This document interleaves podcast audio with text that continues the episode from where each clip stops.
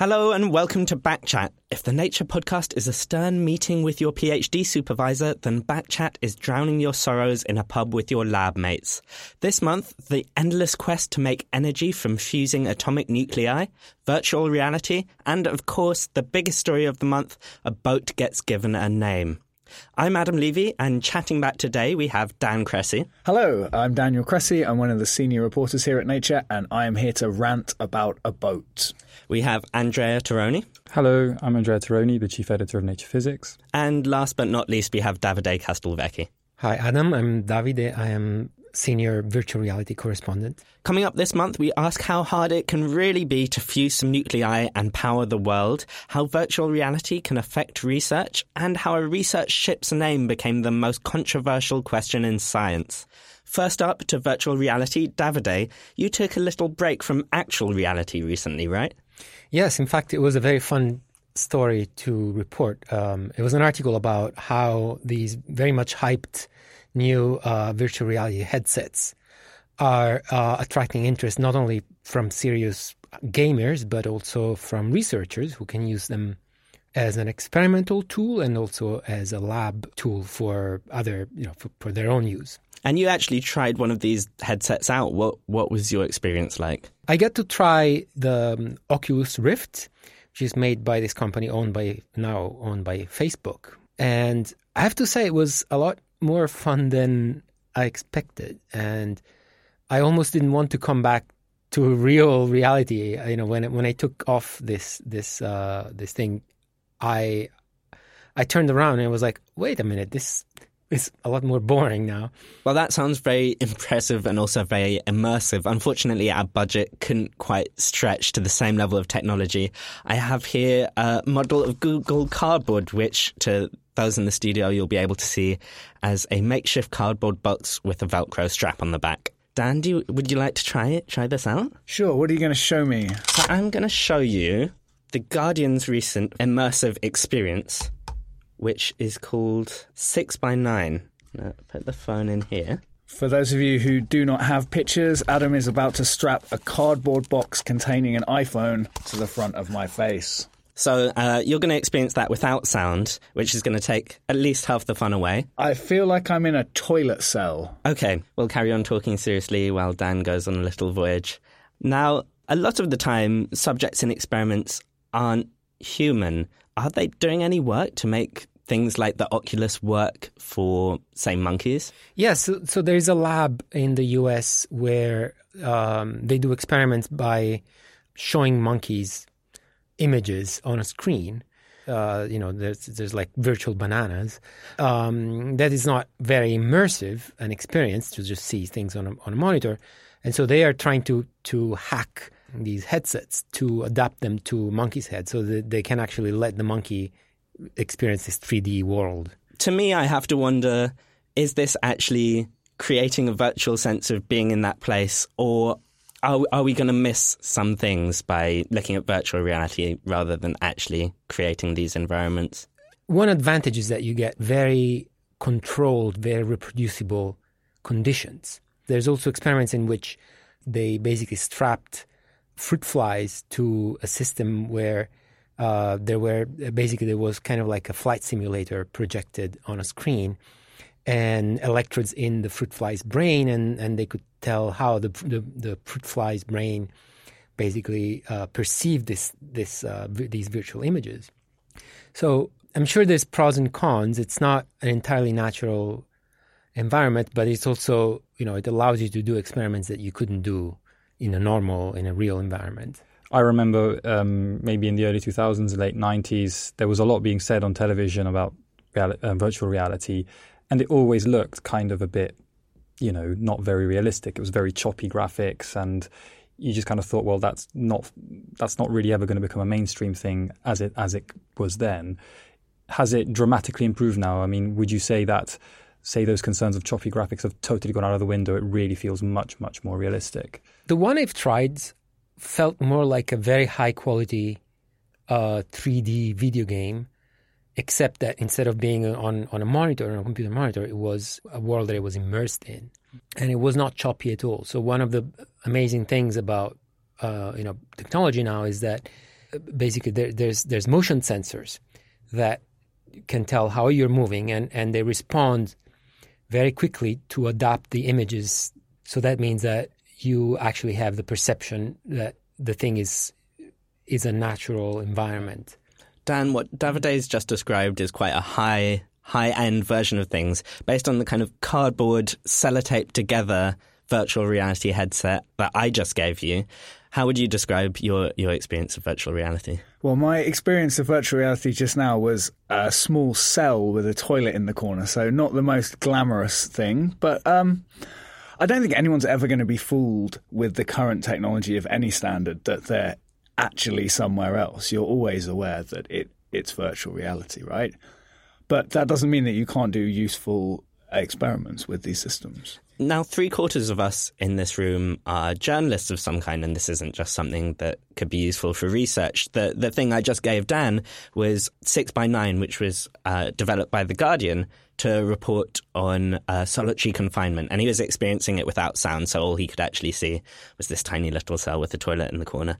But is this form of reporting something that we should be taking seriously? Should we be doing Backchat as a virtual reality experience?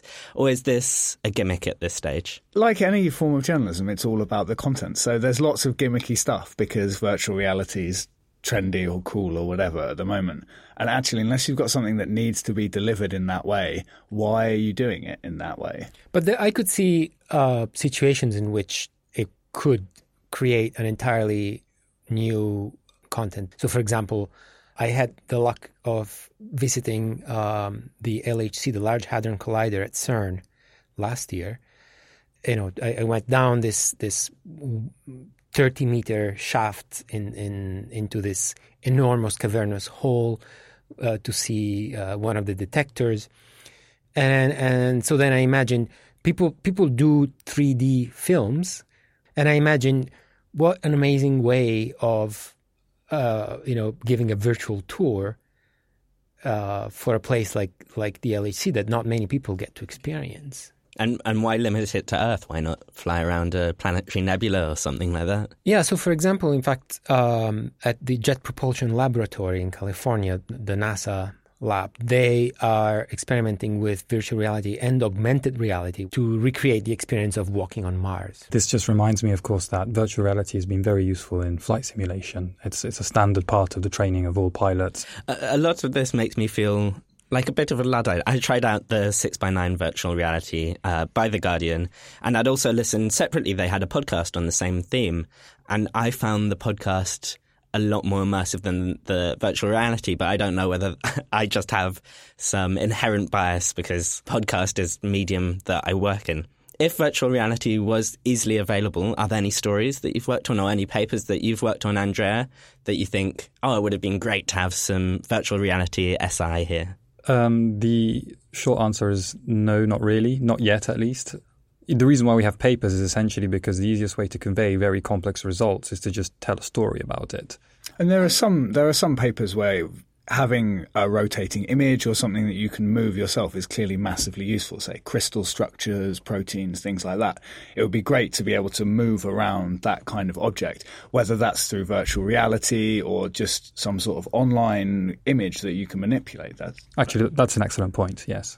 Yeah. So I don't think it's going to replace necessarily other media, but in some cases where it's appropriate, it could complement and the issue is, it's going to take a while for people to work out what it actually is useful for. I mean, someone mentioned the example of 3D movies earlier, and the first 3D movies, you were expected to just sit there and be amazed that it was 3D, even though there was no plot and the whole movie was just something coming out of the screen at you. Now, 3D is an accepted part of movie making, and it's just something that's layered on top of all the other things you expect in terms of plot and storyline and, and whatever else.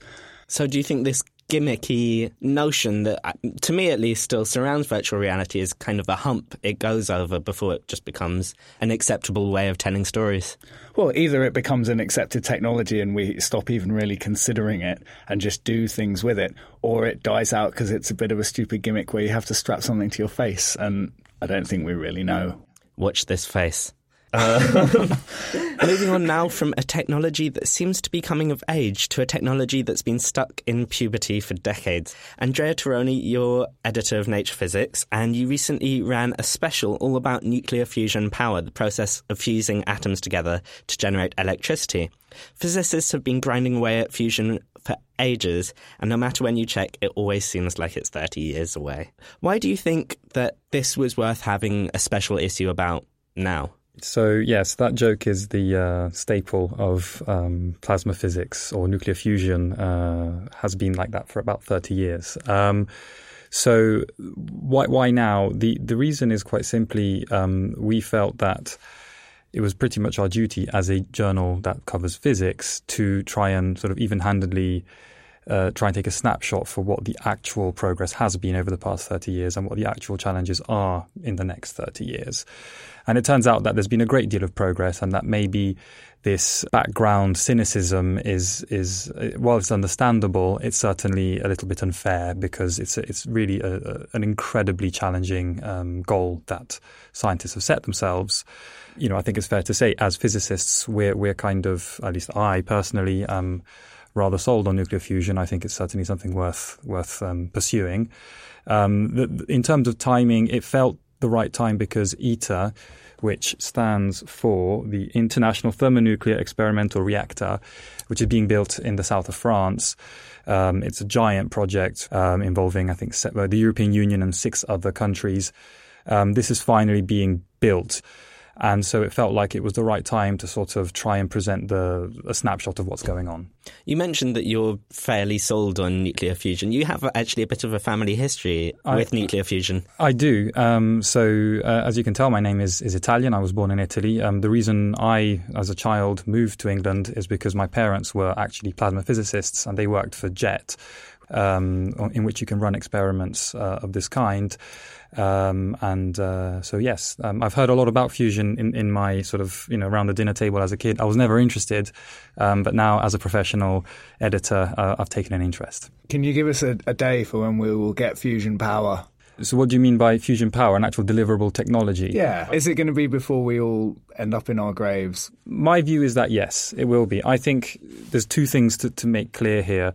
Firstly, there is a scientific and engineering challenge of actually demonstrating it's possible. However, even if ITER managed to achieve all of their scientific goals, the actual challenge of turning it into a commercial technology is quite a separate one.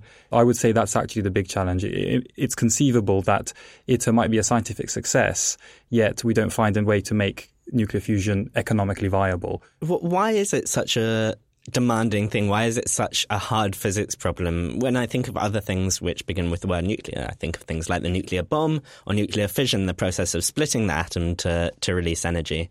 Why is nuclear fusion so much harder than those things, not that they were a walk in the park? Fission and fusion are kind of opposite ends of the spectrum. So in, in fission, you're taking a very heavy radioactive, therefore unstable giant atom, which essentially can't wait to be broken into bits and release energy in fusion. You're trying to reverse the process and overwhelm um, sort of very strong uh, uh, nuclear forces so that you can then smash atoms into each other.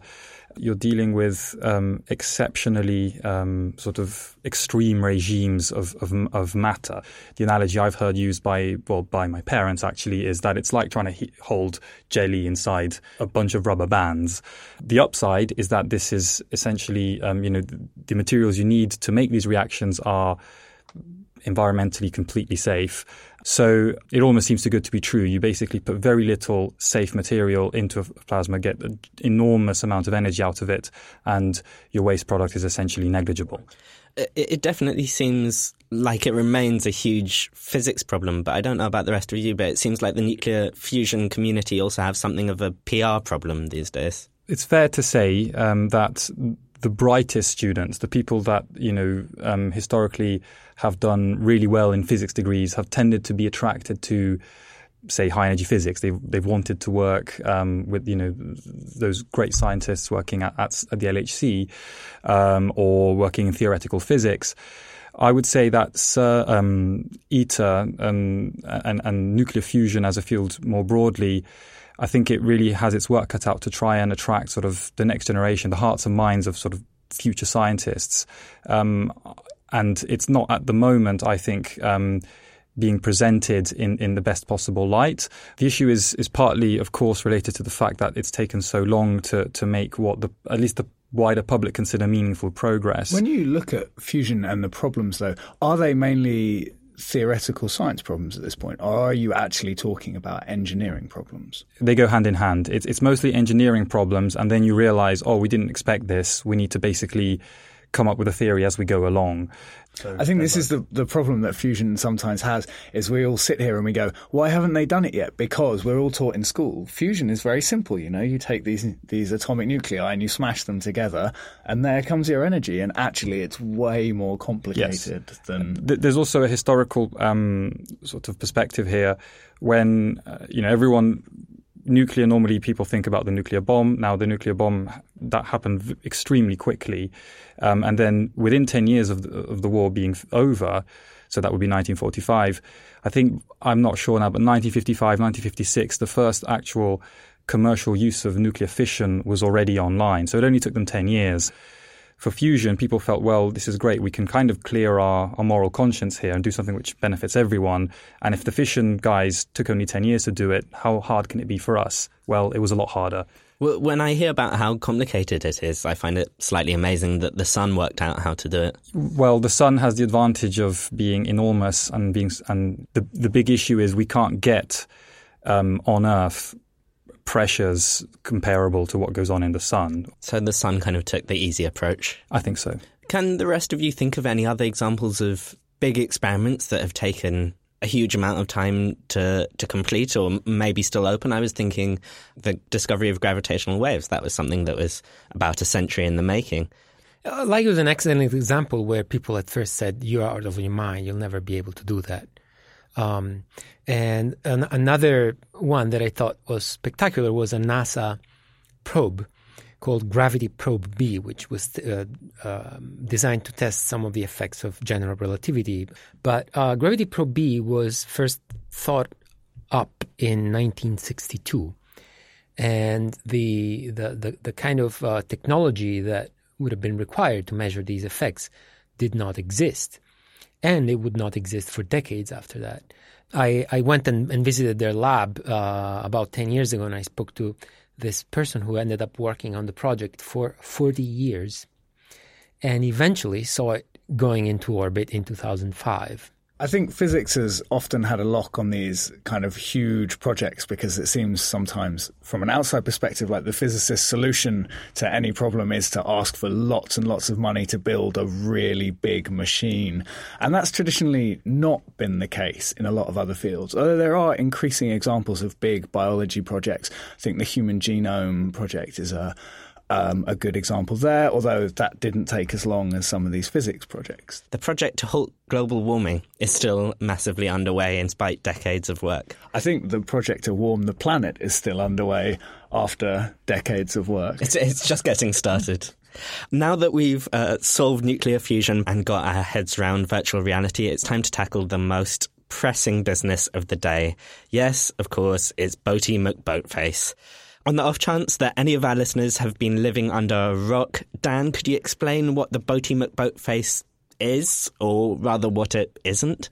In an age of global warming and fusion, what has the British public and Britain's Parliament chosen to concern itself with? What we should call a new research vessel we're getting in the UK a shiny new polar research vessel, uh, probably around 2019. And the people who run it decided to have an online poll to ask the public to suggest names. And as anyone who's ever asked the public anything will tell you, that did not go to plan. And what was the, the winning entry? The most popular name was Boaty McBoatface. But this isn't the end of the story. It wasn't just, oh, great, now we've got a boat called Boaty Boatface, uh, the end there was ensuing controversy. That's right. The actual name this ship is going to have is not the public's choice of Boaty McBoatface. Instead, the boat is going to be named after TV naturalist David Attenborough, and a small submersible which will operate from the vessel will be given the name Boaty McBoatface. Um, and this has prompted some discussion about whether this is a PR triumph, because lots of people have been talking about this wonderful new polar research ship, or a PR disaster, as the public's will has been denied. Do you feel engaged Davide and Andrea? It's true. I didn't really spend any time thinking about what this Antarctic vessel is going to do, um, and I'm you know, a scientist, so so I do wonder if it was just quite superficial PR. I mean, very successful, but ultimately superficial PR. I'm maybe a little bit less cynical. I think that yes, I mean you, you are not going to have you know, 40 million people reading up on polar science all of a sudden, but I think that you know at least uh, a substantial percentage of those people maybe read an article in which maybe there was one paragraph talking about polar science, and it's it's more than probably more exposure than uh, polar science has ever had. Personally, I'm even less cynical still. I think that the ship should have been called Boaty McBoatface, and that is where the real public engagement would have started. Because if the ship had gone out on its voyages named Boaty McBoatface, and you could follow the adventures of Boaty McBoatface on Facebook or on Twitter, then I think the public would have maybe learnt something about its research aims. The Boaty McFacebook boaty. I, am slightly torn on this as someone who always wants to see more marine science in the pages of Nature and in the pages of national newspapers. I'm pleased that we're getting the chance to talk about some of these issues. But fundamentally, this is a boat that's going to explore some of the least known regions of the planet. It's going to be have these amazing new scientific capabilities. It's going to carry researchers to the farthest points of the globe and smash through ice to get there. And the only reason that the public's interested in it is it's got a silly name. I mean, to go back to the comparison with physics, no one needed to call the LHC like Smashy McSmash Face before people were interested. And we didn't need to call the Mars rovers like Rover McRover Face and draw funny faces on them to get people interested. And it's a bit disappointing that to get marine science on the public radar, this has to happen to it. And yet, the uh, latest Na- uh, NASA rover uh, has been named by, if I remember correctly, uh, uh, an American elementary school child who proposed the name Curiosity. But you could argue that's quite a good name. Clearly, the wisdom of an elementary school child is better than the wisdom of the whole internet combined, in this case at least. This isn't a one off. It uh, isn't only the ocean sciences that have to put up with the wrath of the internet. There have been other instances of things getting less fortunate names. So in, in 2007, a humpback whale, which was tagged by Greenpeace, was actually called Mr. Splashy Pants. I think is a wonderful name for humpback whale.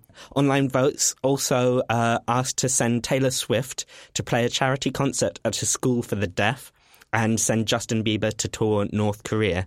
So this seems like a problem which is endemic with asking the internet any kind of sensible question. Why, why are we still doing it?